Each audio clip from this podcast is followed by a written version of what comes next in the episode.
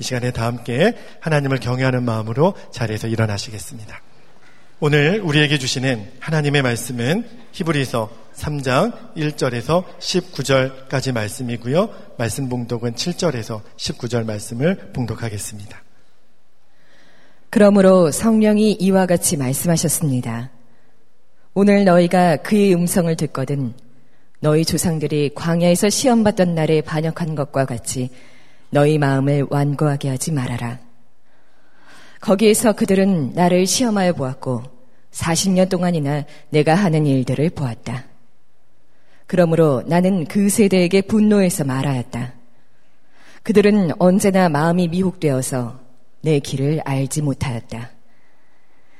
내가 진노하여 맹세한 대로 그들은 결코 내 안식에 들어오지 못할 것이다. 형제자매 여러분, 여러분 가운데에 믿지 않는 악한 마음을 품고서 살아계신 하나님을 떠나는 사람이 아무도 없도록 여러분은 조심하십시오. 오늘이라고 하는 그날 그날 서로 권면하여 아무도 죄의 유혹에 빠져 완고하게 되지 않도록 하십시오. 우리가 처음 믿을 때 가졌던 확신을 끝까지 가지고 있으면 우리는 그리스도께서 주시는 구원을 함께 누리는 사람이 될 것입니다. 오늘 너희가 그의 음성을 듣거든 반역하던 때와 같이 너희의 마음을 완고하게 하지 말아라 하는 말씀이 있는데 듣고서도 하나님께 반역한 사람들이 누구였습니까?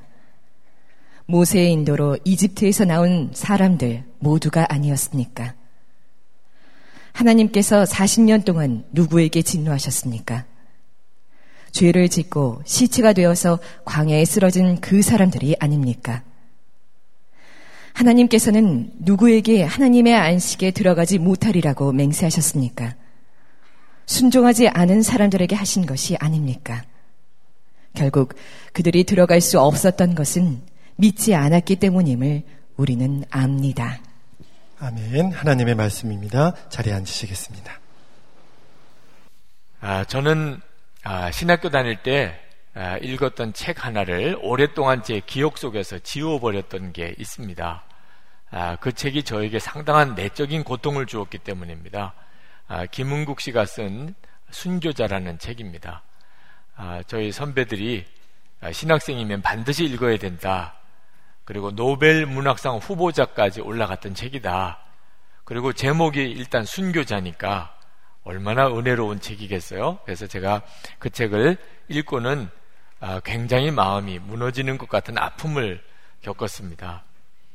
아, 그 책의 내용은 간단히 말하면 6.25 아, 전쟁 때 평양에서 14분의 목사님이 공산당에 끌려가서 12분이 총살당하고 2분의 목사님이 생존하셨는데 얼핏 보면 12분의 목사님은 순교하셨고 2분의 목사님은 배교하셨다는 느낌을 받지요. 근데 그 소설이 그것이 완전히 반대라는 극적인 반전을 드러냅니다. 아, 그 12분의 목사님은 사실 아, 목숨만 살려달라고 믿음도 다 버리겠다고 그랬던 목사님. 그 목사님들을 총살했던 그 현장에 있던 인민군 장교가 포로가 되어서 진술하는 과정에서 그 내용이 이제 드러나게 됩니다. 두 분 목사님은 한 분 목사님은 너무 두려워서 정신 이상이 되어버렸고 한 분은 한 분 목사님은 끝까지 믿음을 지키다가 오히려 그분은 살아나셨습니다. 아, 이 사실이 이제 밝혀지려고 할 때, 아, 그 생존하신 목사님께서, 아, 그 12분의 목사님이 순교하셨다고 그렇게 알려지기를 원한다는 거예요. 자기가 오히려 배교했기 때문에 생명을 건졌고, 그렇게 알려지기를 원한다고.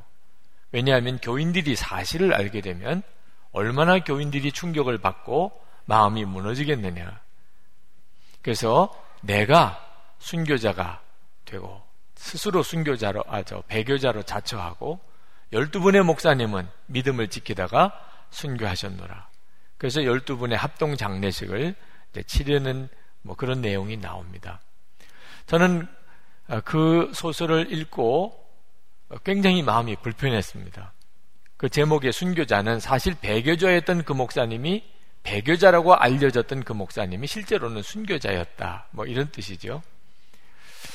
아, 그 소설가가 만약에 아, 정말 없는 사실을 만들어서 소설을 썼다면 도대체 왜 그런 소설을 썼냐 말입니다. 그도 교인이면서 만약에 있는 사실을 썼다 하더라도 굳이 그렇게 쓸 필요가 뭐가 있냐는 거예요. 그게 뭘 전도에 도움이 된다고 그렇게 소설까지 써서 뭐 노벨 문학상 후보자까지 올라가냐 말이에요. 아, 제 마음에 그 일에 대한 불쾌함이 너무너무 강하고 심지어 분노하게 되더라고요. 그 작가에 대해서. 그러나 그 분노는 사실 그 12명의 배교자 목사님들에 대한 분노이기도 했습니다. 세상에 어떻게 목사님이 그럴 수가 있냐. 저는 신학교 들어갈 때 제가 자원해서 들어간 입장이 아니었고, 그래도 목사가 되었으니, 어, 뭔가 여기에 어떤 보람 있는 길이 있을 거라는 생각을 가지고 있었던 때였는데, 내가 믿는 이 믿음, 복음이라는 게 실상은 이것밖에 안 되는 건가? 그런 마음의 좌절이 굉장히 컸습니다. 일제시대 때 교회 지도자들이 아, 그 죽음의 두려움 앞에서 믿음을 버리고 신사참배했던 부끄러운 과거도 너무너무 마음이 불편했습니다. 아, 그러나 솔직한 마음은 아, 나도 그렇게 될 가능성이 있다는 사실을 인정하기가 싫은 거죠. 나도 그런 12명의 목사와 같은 그런 사람이 될 수 있다. 그게 시, 인하기가 싫었던 거죠. 그래서 그 책 자체를 아예 제 기억 속에서 그냥 다 지워버리려고 했습니다. 그런데 이번 히브리서 설교를 준비하면서 그때 그 기억이 또렷하게 다시 살아났어요. 히브리서는 어, 정말 불편한 진실이죠. 예수 믿는 사람 중에도 배교자가 나온다. 그 사실을 정면으로 다루고 있는 성경입니다. 예수를 믿고 구원받았다면서 나중에 예수님을 부인하고 배교하는 이런 일들이 일어나고 있다는 거죠. 여러분, 우리 교우 중에 장덕산 김동수 집사님 부부가 작곡하고 연출한 도산 안창호 오페라가 어제 또 오늘 오후 5시 국립중앙박물관에서 공연하고 있습니다.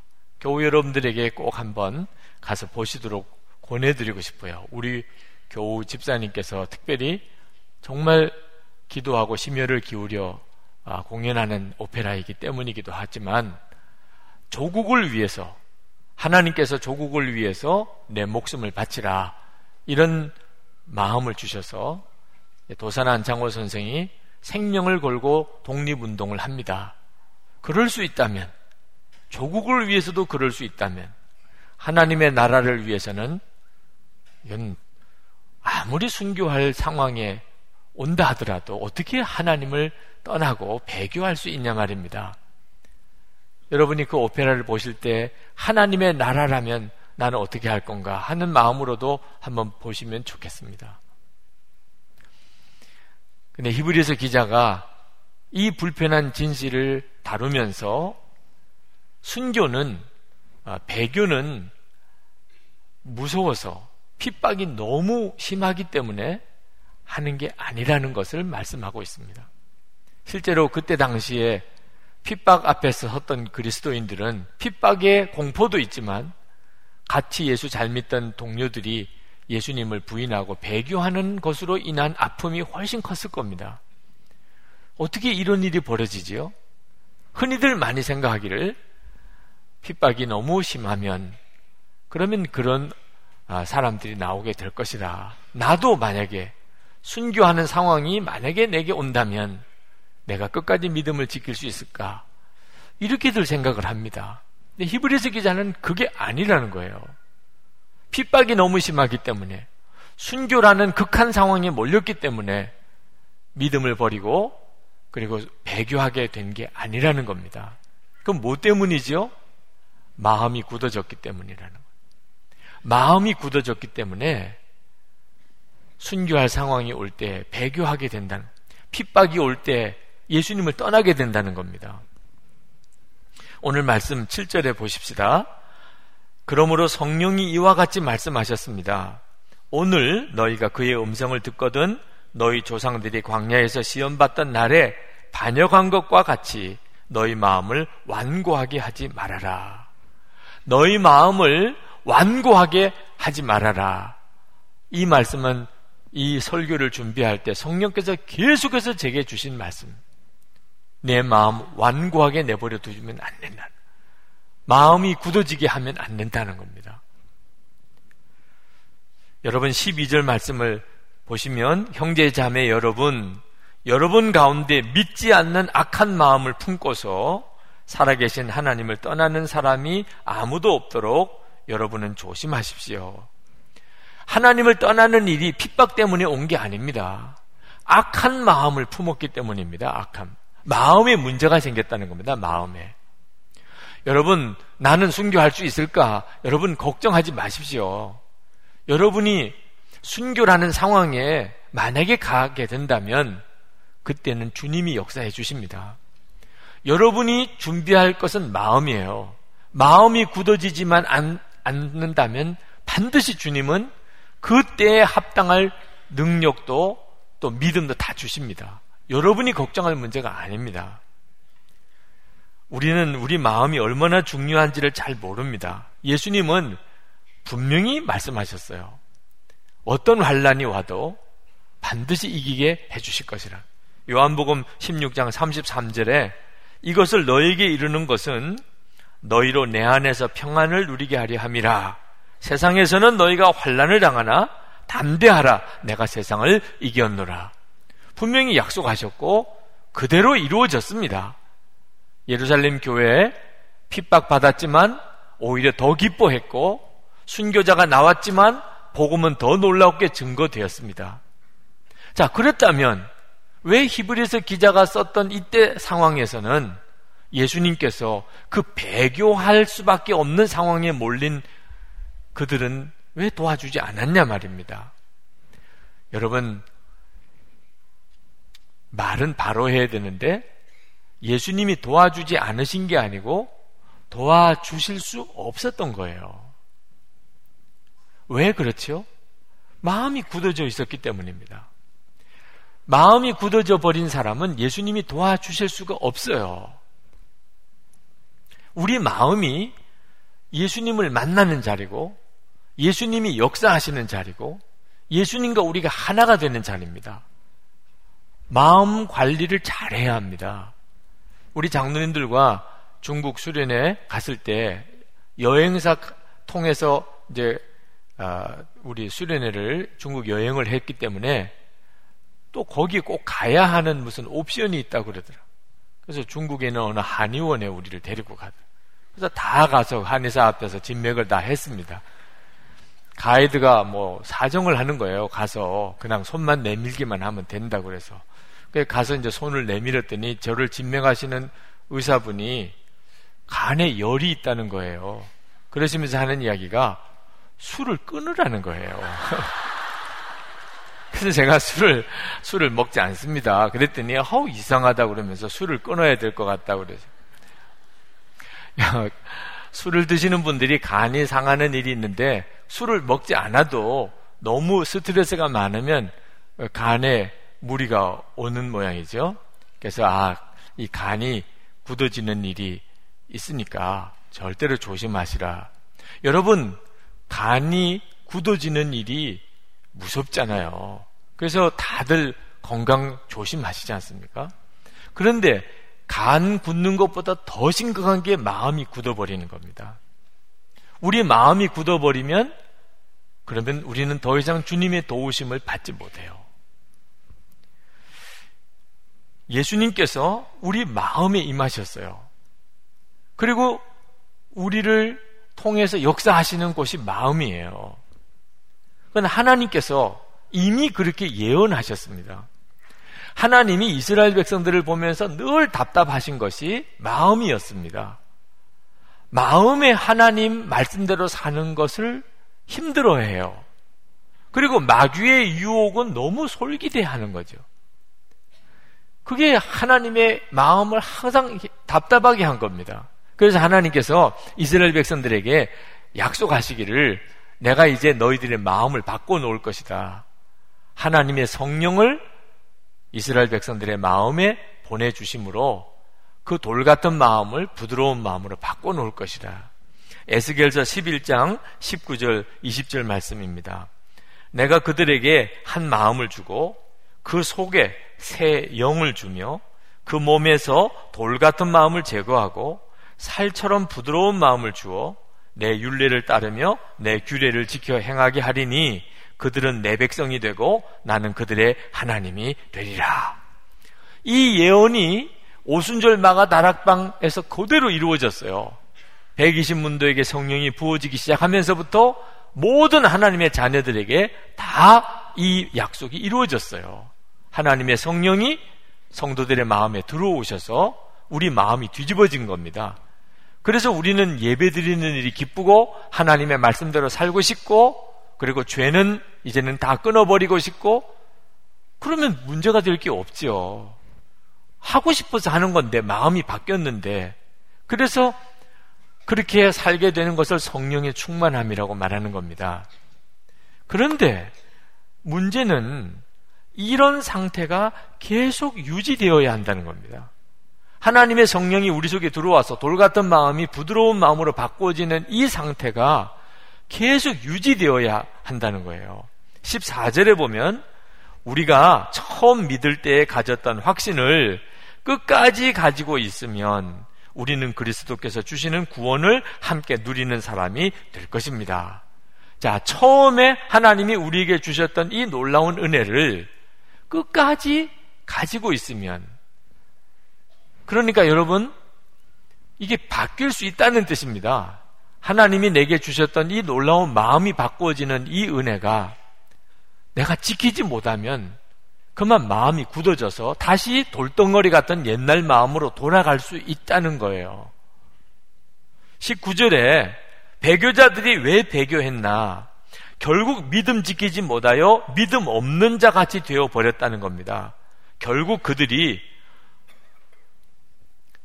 들어갈 수 없었던 것은 여기 하나님의 안식입니다. 하나님의 안식에 들어갈 수 없었던 것은 믿지 않았기 때문임을 우리는 압니다. 분명히 처음에는 믿음을 가졌는데 그만 그 믿음을 잃어버렸던 거예요. 왜 그랬지요? 마음을 잘 지키지 못했기 때문입니다. 우리 마음이 쉽게 바뀝니다. 굳어져 버려요. 그 예를 15절부터 19절까지 출애굽기 17장의 사건을 가지고 예를 들고 있어요. 자, 이스라엘 백성이 출애굽하고 이제 광야 생활을 합니다. 그런데 광야길을 가다 보니까 물을 얻기가 어려워요. 그래서 그들이 광야를 지나면서 목이 마르는 이런 상황이 벌어졌습니다. 목이 마르고 또 물은 없고 그러면서 계속 광야길은 걸어가야 되다 보니 그들이 물을 달라고 요구하는 것은 지극히 당연한 거죠.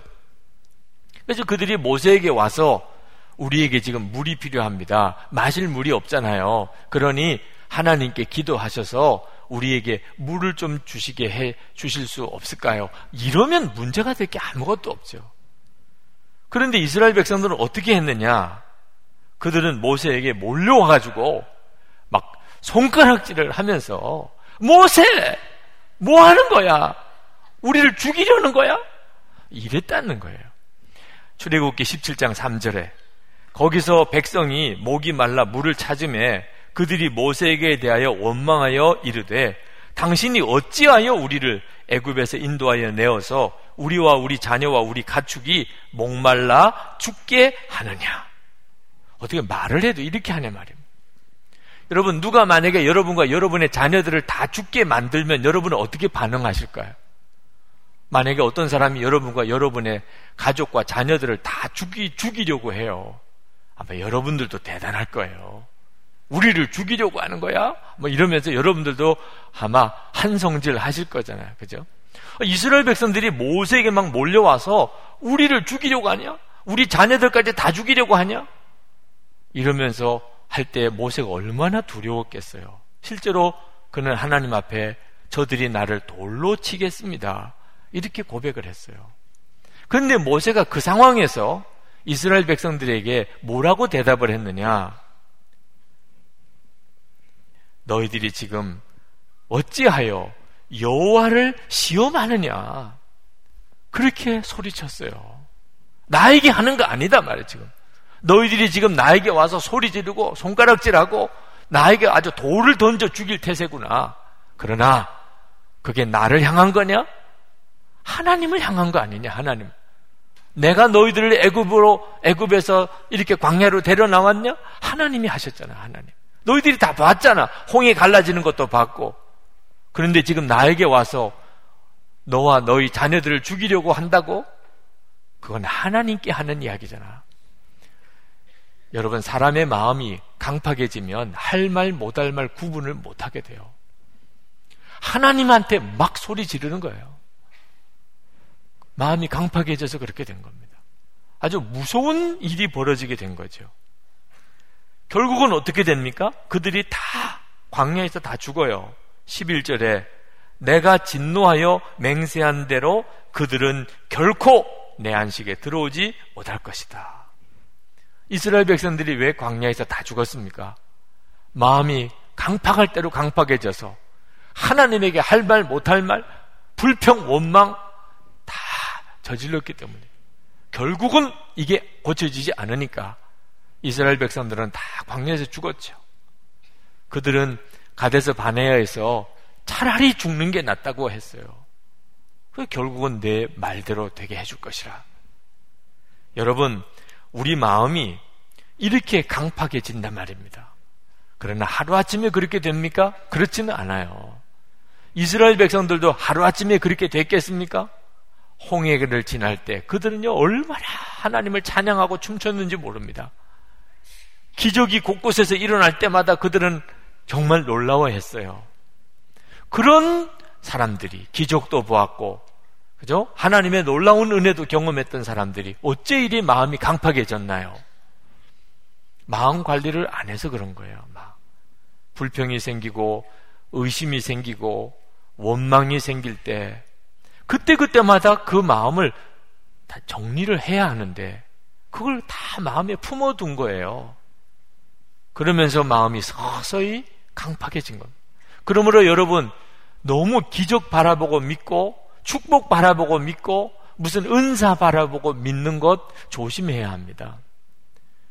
그게 우리의 믿음의 문제를 해결해 주지 못해요. 기적이나 무슨 체험을 따지면 이스라엘 백성만 하겠습니까? 그런데도 그들의 마음이 이렇게 강팍해진 걸 뭘 어떻게 설명해야 돼요? 우리의 마음은 항상 내 마음에 우리 주님이 계시고 내가 그 예수님을 의식할 때 내 마음이 계속 부드러운 마음을 유지할 수 있게 되는 거예요. 톨스토이 인생 독본에 보면 이런 이야기가 나옵니다. 어느 수도사가 하나님께 기도를 했습니다. 하나님, 제가 정말 하나님 기뻐하시는 믿음으로 살고 싶습니다. 어떻게 하면 하나님 앞에 진실되게 그렇게 살기 살 수 있겠습니까? 그랬더니 하나님께서 저기 있는 저 농부 집에 가서 며칠을 살아보라. 그 농부에게서 배울 게 있을 거다. 그러는 겁니다. 그래서 그 농부가 굉장히 경건한 사람인 줄 알고 이 수도사가 그 농부네 집에 가서 사는데 너무 실망스럽게도 배울 게 없는 거예요. 가만히 보니까 아침에 해가 뜨면 농부가 일어나면서 주여라고 한번 소리 지르고는 그러고는 밥 먹고 부지런히 일터로 받일러 하러 나가서 하루 종일 농사 일을 하고 저녁에는 와서는 피곤한 몸으로 저녁 먹고는 또 쓰러져 자면서 주여 그러고는 쓰러져서 자는 것 밖에는 없는 거예요. 무슨 일터에 나가서 기도를 하는 것도 아니고 집에 돌아와서 성경을 보는 것도 아니고 아 세상에 이런 농부한테 뭘 배울 게 있다고 배우라는지 일주일 동안 지나고 난 다음에 하나님께 다시 나갔습니다. 하나님 배울 게 없어요. 이 농부에게서 뭘 본받으라는지 저는 모르겠어요. 그랬더니 하나님께서 그러면 너 돌 항아리에다가 물을 채우고 그 돌 항아리를 가지고 마을을 돌으라. 그 대신에 물 한 방울 흘리면 안 된다. 그래서 이 수도사가 물을 담아서 돌 항아리 들고 마을을 한 바퀴 돌았습니다. 다 돌았습니다. 그래. 하나님께서 그러면 너 그 돌 항아리 들고 한 바퀴 도는 동안에 나를 얼마나 생각했느냐? 주님은 전혀 생각을 못 했습니다. 물 한 방울도 흘리면 안 된다고 그래서 그 물 흐르지 않도록 그것만 생각하느라고 주님 생각을 못 했습니다.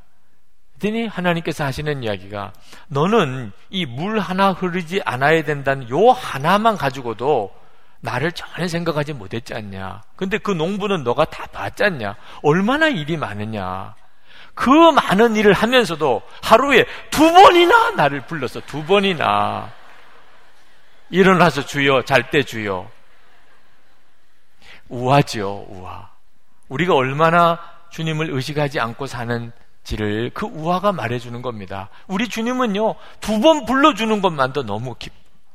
그래서 그 농부한테 가서 배우라고 했다는 우아를 톨스토이가 썼어요. 우리 주님이 정말 원하는 게 뭐죠? 제발 주님을 좀 의식해 달라는 거죠. 여러분의 마음은 왜 굳어집니까?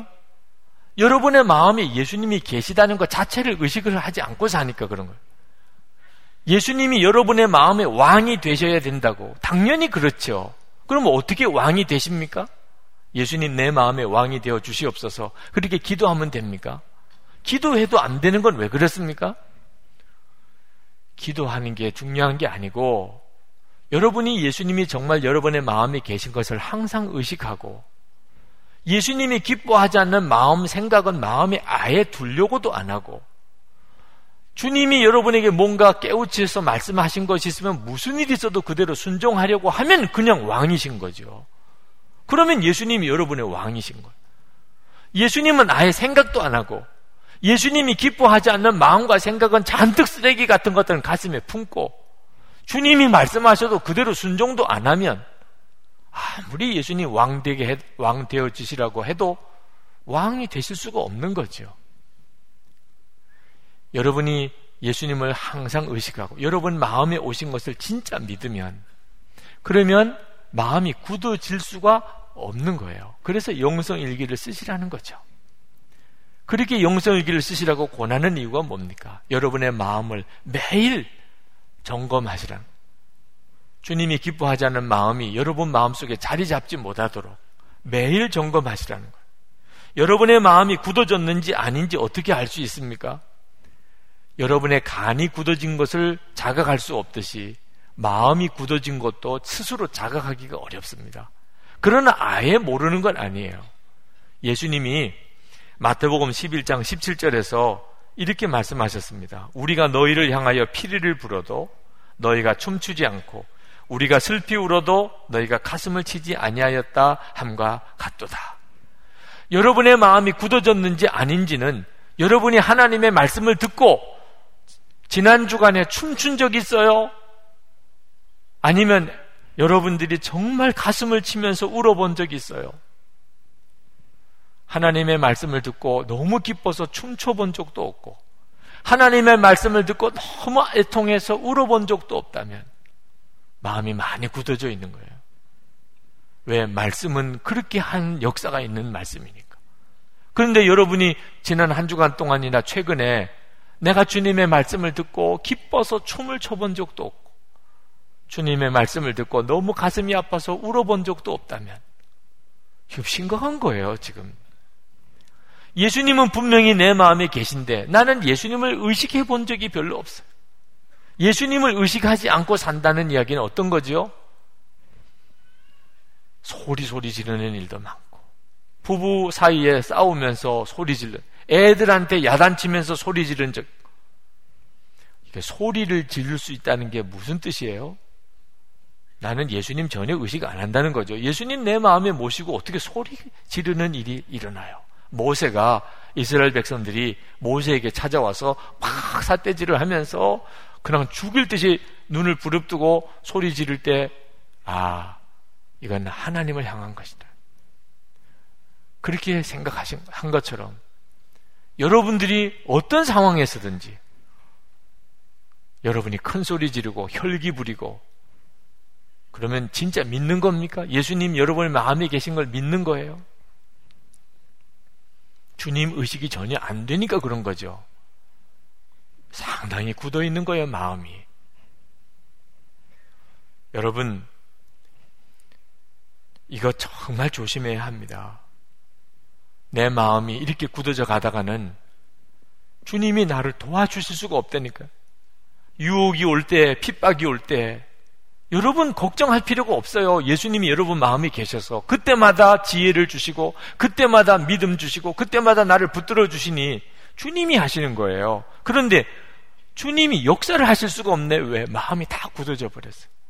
말씀을 하셔도 내가 듣지도 못하고 주님의 임재를 느끼지도 못하고 주님이 역사를 하시려고 해도 내가 전혀 받아들일 수가 없으니 그러니 배교자가 나오는 거죠. 여러분, 우리가 마음을 지키기 위하여 성도들이 서로 돕는 일이 얼마나 중요한지 모릅니다. 13절 말씀을 같이 한번 읽어봅시다. 13절. 오늘이라고 하는 그날 그날 서로 권면하여 아무도 죄의 유혹에 빠져 완고하게 되지 않도록 하십시오. 여러분, 오늘이라고 하는 그날 그날 서로 권면하라는 거예요.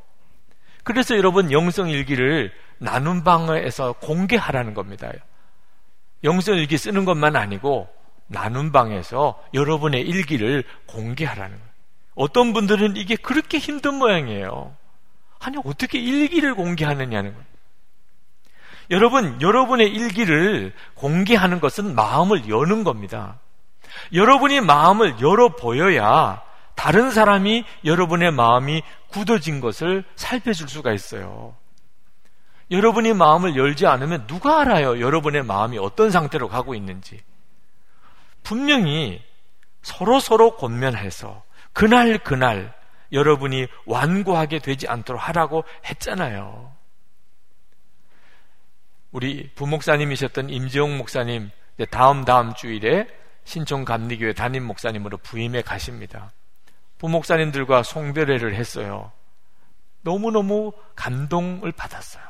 우리 부목사님들과 이렇게 마음이 하나가 되고 한 몸 공동체가 되어 가는 것이 너무 기뻤어요. 근데 전에는 그런 게 아니었습니다. 전에는 제가 부목사님들을 볼 때마다 속을 모르겠는 거예요, 속을. 저 목사님들이 열심히 교회에서 부목사님으로 일을 하시는데 속이 어떤지를 모르겠는 거예요. 아마 부목사님들도 저를 보면 저 속을 모르겠어 이러셨을 것 같아요. 여러분 교회 안에 진짜 친구가 있나요? 많은 분들이 말합니다. 초등학교, 중학교, 고등학교, 군대 동기들은 함께 살라고 그래도 함께 살 수 있겠는데 교회 안에는 그런 친구가 없습니다. 많은 성도들이 그렇게 이야기합니다. 속마음을 서로 열어놓고 지내본 적이 없으니까 그래요. 겉으로만 교제한 거, 겉으로만. 교인들끼리도 서로를 보면 속을 모르겠는 걸, 속을. 저 사람의 속을. 여러분, 일기를 공개하는 것이 얼마나 놀라운 결과를 가져오는 줄 아십니까? 비로소 우리가 한 몸이 되는 거예요. 마음이 통하니까. 우리 안에 계신 분이 예수님, 내 마음에 계세요. 예수님과 나 사이에 마음에서 하나가 됩니다. 성도들끼리 마음이 서로 열리면 성도들 안에 주님으로 인하여 하나가 되는 역사가 일어나요. 이건 엄청난 역사예요. 교회 일 열심히 하고 아주 믿음이 좋아 보이는데 문제는 속을 모르겠는 분이 있어요. 이유는 본인이 속을 열어 보여주지를 않으니까. 혹시 여러분, 여러분의 속 마음을 이렇게 아직도 열지 않고 계신 분이 있습니까? 좋은 말도 할 때 여세요. 네. 여러분 영성 일기도 쓰시고 그것을 나눈 방에서 공개하세요. 아유, 목사님, 그 말도 안 돼요. 제 속에 있는 거 어떻게 다 보여줘요? 여러분, 지금 그런 마음이 있으시다면, 오늘까지는 제가 눈 감아 드릴게요. 오늘. 지금 마음 공개할 수 없다. 지금 마음. 그럴 있을 수 있어요. 얼마든지 그럴 수 있다고 인정해요. 여러분의 마음에 지금 공개할 수 없는 그거 오늘은 정리하는 날로 삼으세요. 그러면 나중에 기도 시간 드릴 테니까 그때 주여 이 마음 다 이 시간에 다 내가 정리합니다. 다 내 속에서 다 떠나 보내겠습니다. 예수님의 보혈로 씻어 주시옵소서 하세요, 그거. 그리고 내일부터 공개하면 되잖아. 내일부터. 그죠? 어제 다 씻어졌으니 너무 시원하다. 이렇게부터 시작하면 되잖아요. 다 정리했는데 이제 뭐 또 이제 공개하지 못할 게 뭐 있어요? 이미 다 정리했는데. 여러분, 정리하지 못하는 게 도대체 뭡니까? 열어 보일 수 없는 게 뭐냐 말이에요. 그게 마귀가 여러분 속에 들어와서 진치고 있는 거예요. 결국은 그렇게 내 속이 굳어져 가는 겁니다. 왜 그런 걸 마음에 품고 살려고 합니까? 남에게 공개 못한다. 여러분, 어리석은 것이요. 다 이미 드러나 있어요. 수많은 증인들이 다 보고 계시고, 천국에 있는 수많은 증인들이 다 보고 계시다. 뭐 감추고 말고 할 게 없다니까. 예수님은 이미 내 마음에 와서 다 알고 계시고. 그런데 뭘 도대체 공개를 못해요? 그래도 공개를 못할 것 같다. 이미 속고 마귀에게 사로잡혀 있는 거예요. 이거 해결 못하면 결정적인 순간에 주님은 아무 역사를 못하는 순간 옵니다. 지금 오늘 본문에 말씀하신 이 기가 막힌 일들이 벌어지는 거예요. 초기 웨슬레 공동체, 영국을 다 뒤집었어요. 영국이 무혈혁명으로 그들이 완전히 바뀌어 버렸어요, 나라가. 도대체 웨슬레 그 무리들, 감리교도들이 어떻게 그런 일을 이루어낼 수 있었을까요? 그들은 속장님들이요. 우리처럼 속장님들입니다. 속장님들이 매주일 한 번씩 모여서 기도회를 갖습니다. 근데 모일 때마다 그들은 반드시 다섯 가지 질문에 대해서 대답을 해야 돼요. 공개적으로. 첫 번째 질문. 지난 모임 이후에 어떤 죄를 범하였습니까? 두 번째 질문. 어떤 유혹을 받았습니까? 세 번째. 어떻게 그 유혹에서 벗어났습니까?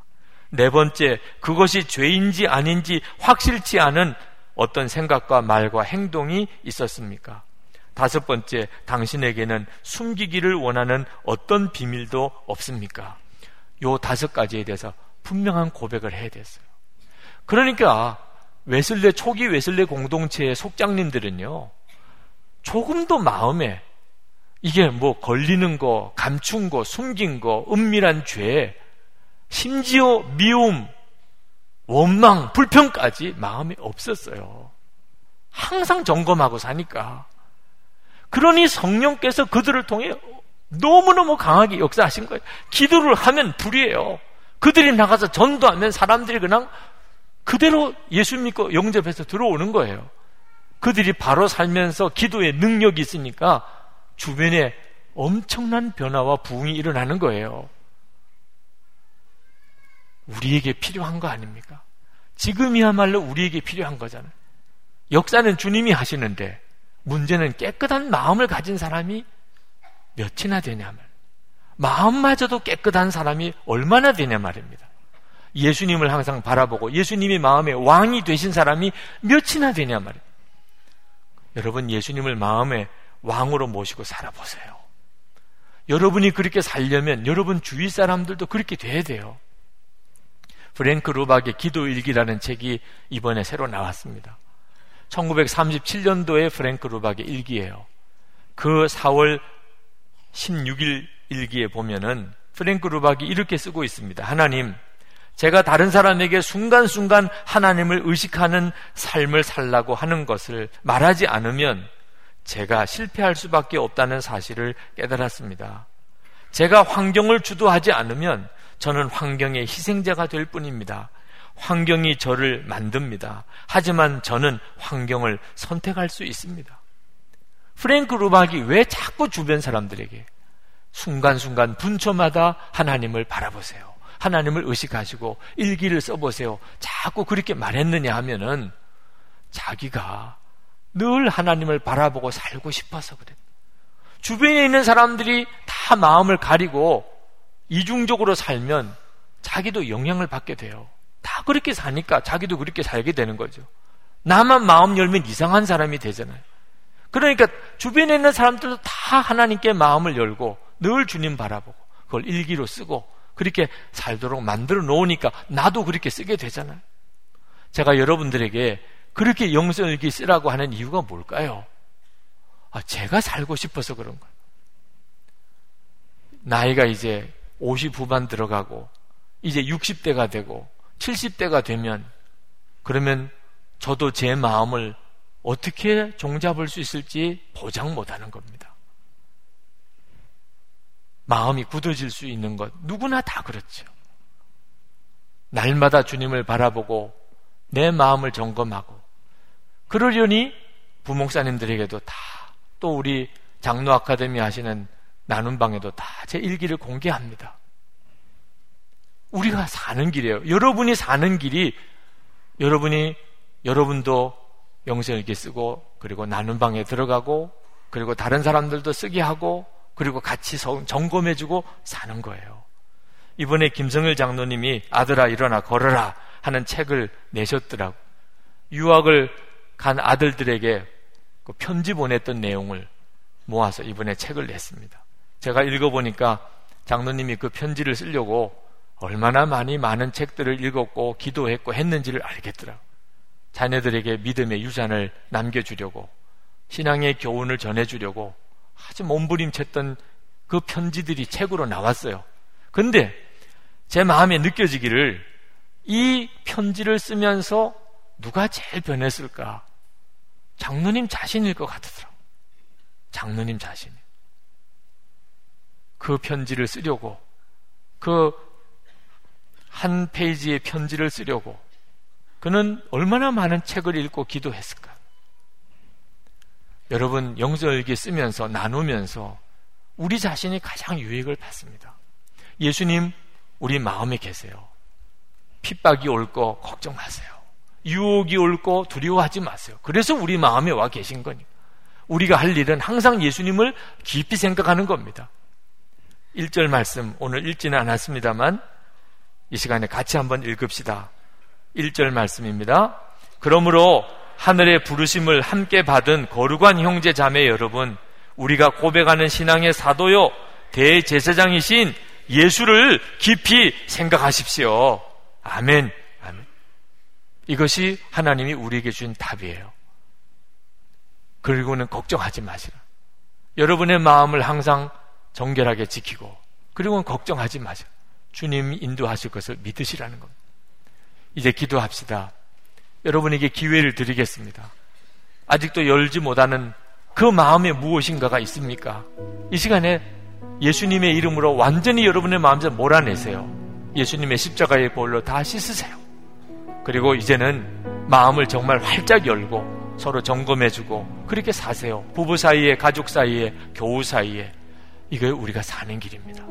기도합시다. 은혜와 사랑이 충만하신 하나님, 놀라우신 하나님의 은혜를